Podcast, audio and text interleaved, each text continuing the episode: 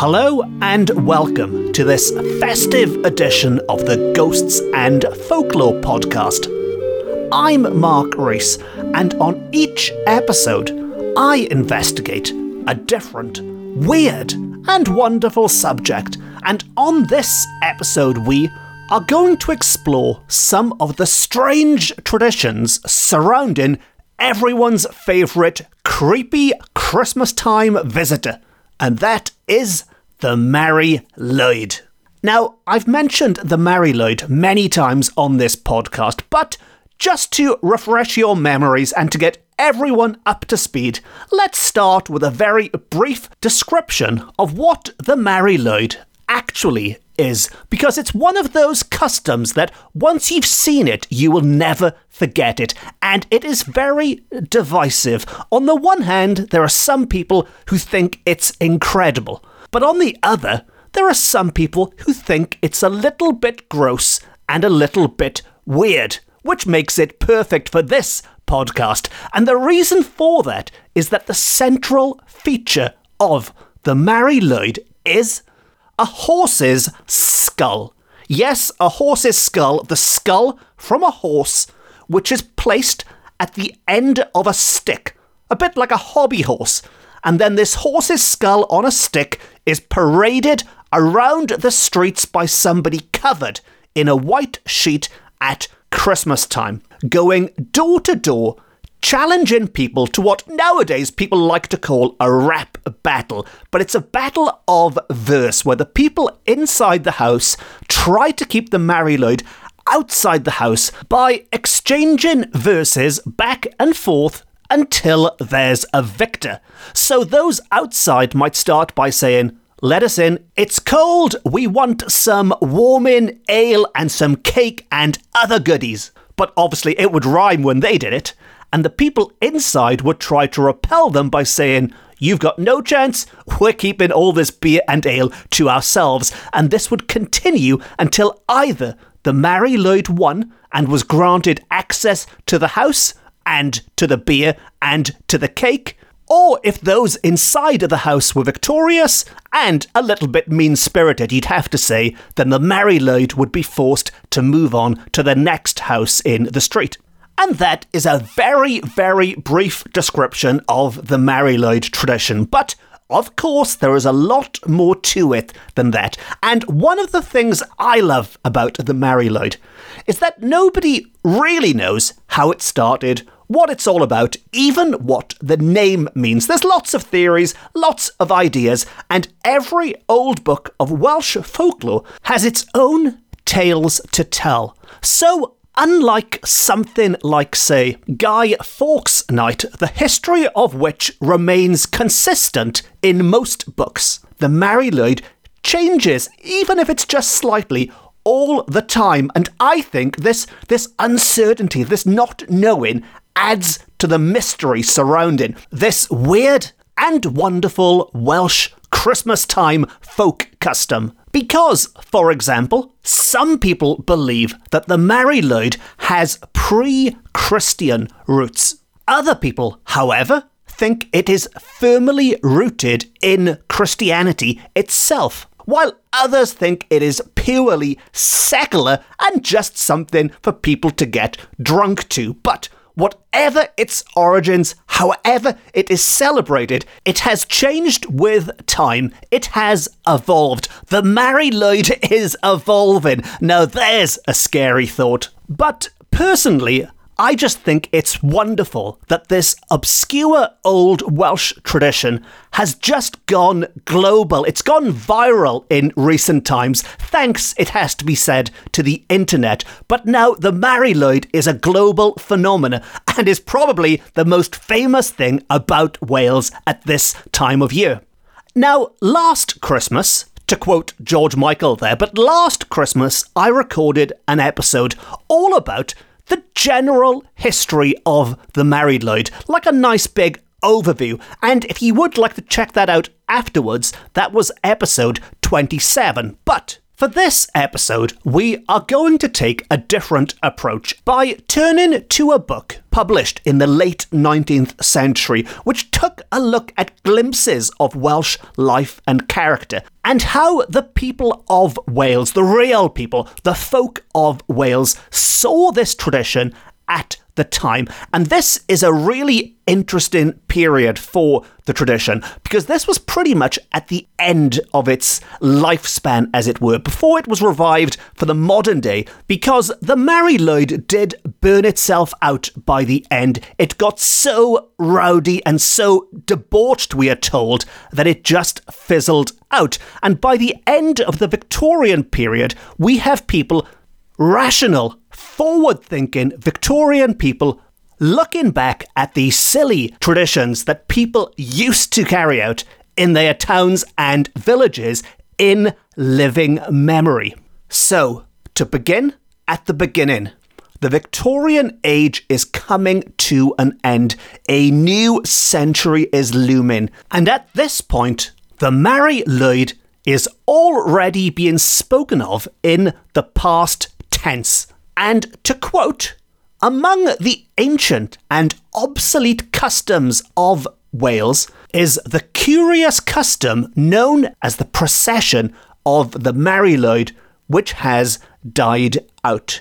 So, at the dawn of the twentieth century, we are told that the Mari Lwyd has died out. Now, whether it had died out or not is open to debate, but to continue with their description of the custom, they say the Mari Lwyd involved a man enveloped in a very large white sheet and wearing the skeleton of a horse's skull, which was gaily decked with bright-coloured ribbons and rosettes, went with a merry procession around the towns and villages, sometimes on Boxing Day, but often from then to Twelfth Night, collecting alms or Christmas boxes. And this is quite interesting, because this tells us that these were charitable donations of food or money, maybe, or material goods. But it's interesting that it's seen as a charitable exchange. A lot of people associate the Mari Lwyd with drunkenness and rowdiness. This is much more charitable and actually ties in with similar traditions which took place at times like Halloween, where the idea that modern day trick or treating might have evolved from a much more charitable, a much more Christian act of giving to the needy. Back then, it was much more about the treats and not the tricks. And the dates are interesting here as well, because we are told that this would take place from Boxing Day and over the twelve nights of Christmas, as opposed to just New Year's Eve, which is when you'll most commonly see the Mari Lwyd nowadays. Now, returning to the description, the Mari is referred to as he throughout, but she is very much a lady in the vast majority of accounts. But in this account, she is a he, and we are told that he was generally accompanied by a motley crowd of spectators and companions who sang songs with buffoonery and played merry pranks. So it all sounds like a, a, bit, a bit of a laugh, really, a bit of a party. Although one theory put forward at the time as to its origin is much more macabre, shall we say, a lot more gothic and certainly not lighthearted. And we are told that one authority of the time thought that the Mari Lwyd must have been in primitive times, a kind of Animals Aid Society, because when the death of the year came, at the end of the year, there would be little provender in the fields, and the cattle, according to the Welsh adage, were said to have clean teeth. So what that means is the fields were barren. There was no food at the end of the year for the cattle, and as a result, they had clean teeth and needed something to eat, something to chew with those teeth to sustain them through the winter months. And as a result, we are told that by some, the Mari Lwyd was also known as the Marw Llwyd, and is said to have symbolised the Grey Death of the year, while others regard it to be typical of the death of Christ and his salvation of sinners. Now, I should just unpack these quickly to make sense of them, but Marw Llwyd, meaning the Grey Death, is a literal translation there. Llwyd, which is Lloyd but with the double L at the start, is the Welsh for grey, Marw then for death. And this is part of the reason people have difficulty working out the origins of the Mari Lwyd, because these little changes in the spelling make a big difference. Marw Llwyd, Grey Death, but Mari is the Welsh word for Mary, the Madonna, who of course plays a pivotal part in all Christian celebrations at this time of year, and it has been suggested that Mari Lwyd could mean holy or the Blessed Mary. And that is why it could have its roots in Christianity. It could have been inspired by the Virgin Mary. But according to this account, it symbolises another important part of the New Testament, and that is Jesus Christ and his salvation of sinners. But as they point out at the time, and I agree entirely with, this would be improbable since the solemn and sad anniversary of Christ's death would not be likely to follow so closely upon the celebrations in connection with his nativity.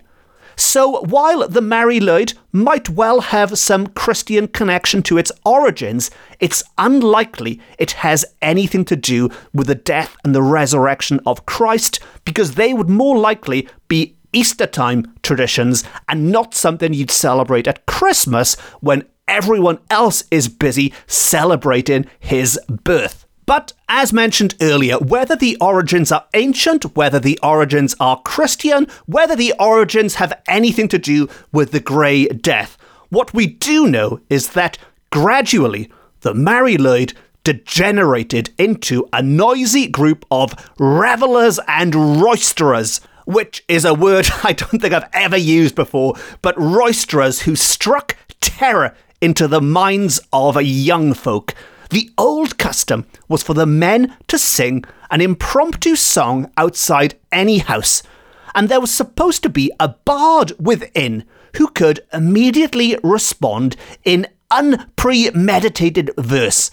And we are told that the following impromptu verses, which I will read to you very soon, which would have been heard at a Mari Lwyd battle of verses, were heard as recently as twenty years ago. twenty years ago at the time that this was written. So I'd like to interrupt quickly here, because even though the author told us right at the start of this account that the Mari Lwyd was a dead custom, some quaint old thing from the past, just twenty years earlier, the Mari Lwyd was still alive and well, and these verses were heard in the streets of Wales. And we are told that, to quote, "voices and revelry echoed through the night air, and presently the girls rushed into the house, crying, 'The Mari Lwyd, the Mari Lwyd is coming,' and shut all doors and windows just in time to escape these twelfth night revellers who came up and demanded entrance." So it's all very dramatic, it's all getting a bit chaotic, and suddenly the bard within seized his harp and sang.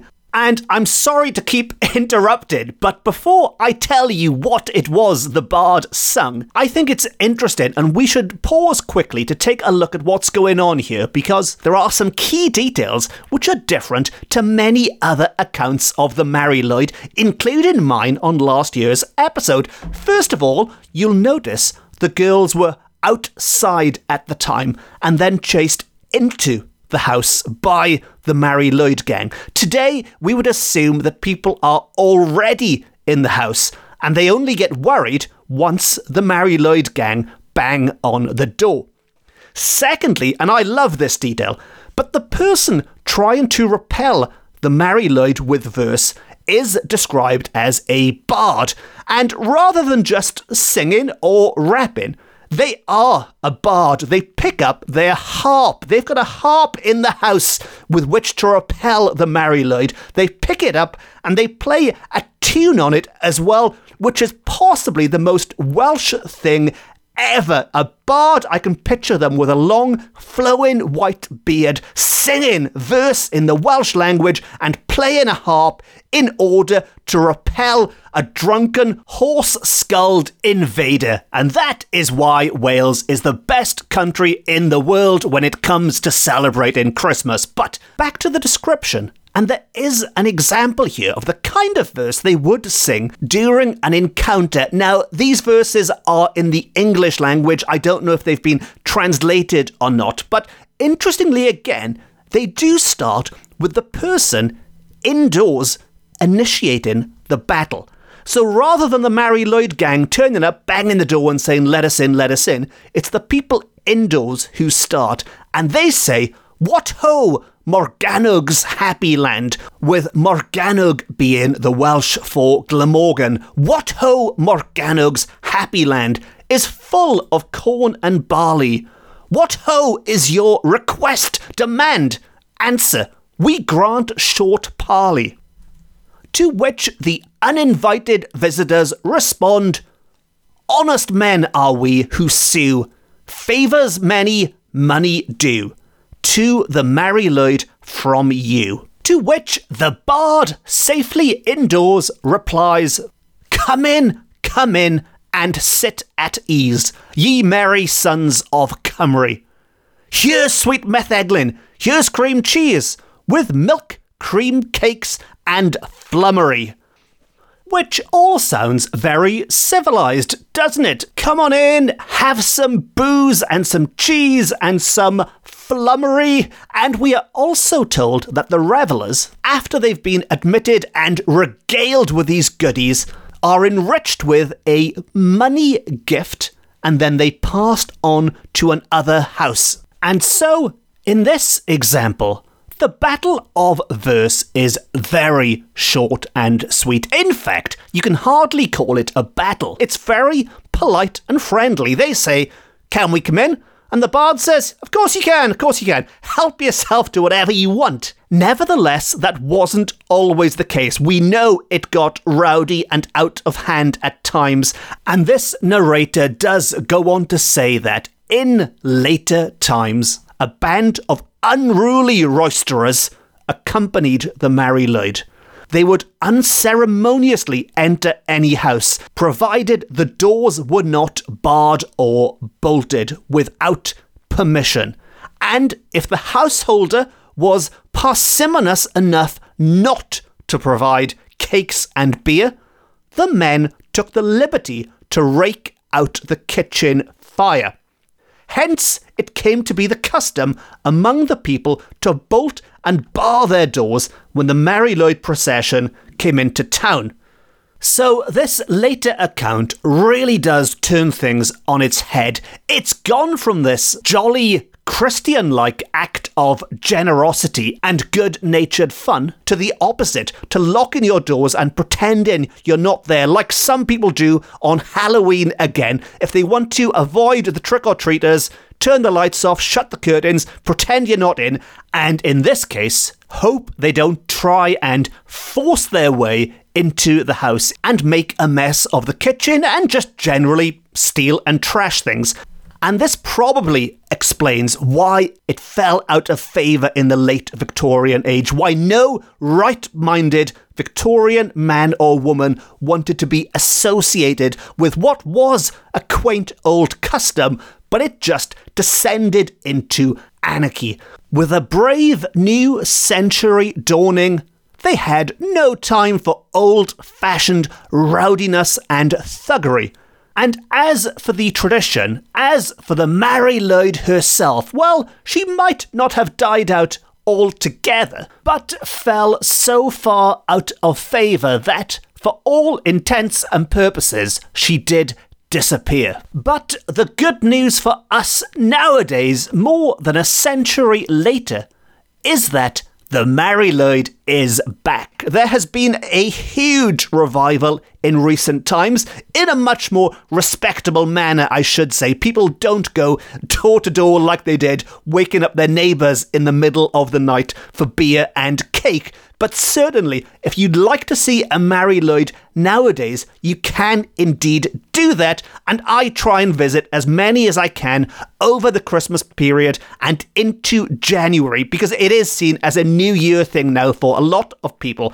And who knows, maybe next year, for my annual Mari Lwyd episode, I might visit one and record the events for this podcast. If anyone wants to hear me interviewing a Mari Lwyd live on this podcast, let me know. I think that would be a world first. I don't know of any other journalist who has interviewed the Mari Lwyd herself. So let's make that happen. But before we do, let's celebrate this Christmas first. And if you've enjoyed this episode, I have more Christmas episodes on the way. And if you don't want to miss any of them, please consider hitting the subscribe button. And if you really enjoyed this episode and you'd like to support the podcast, you can treat me to a coffee via my website, or you could just leave a nice review or give it a quick thumbs up or five stars or whatever the option is on whatever platform you're consuming this on.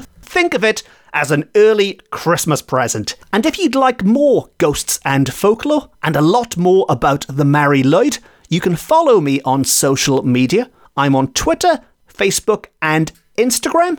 And I've also written a number of books on similar weird and wonderful subjects, including The A to Z of Curious Wales, which has the Mari Lwyd and some Christmas traditions and some Halloween traditions in it, which are available from all good bookshops offline and on. And so I've been told they make lovely Christmas presents. Of course, that's not for me to say, but so I've been told. But anyway, that's enough shameless self-promotion for one episode. So on that note, it just leaves me to say thank you very much for listening. Diolch yn fawr iawn am wrando. I've been Mark Rees. This has been my Ghosts and Folklore podcast, beaming to you from Wales to the world. Until next time, Merry Christmas, Nadolig Llawen, and Nosta.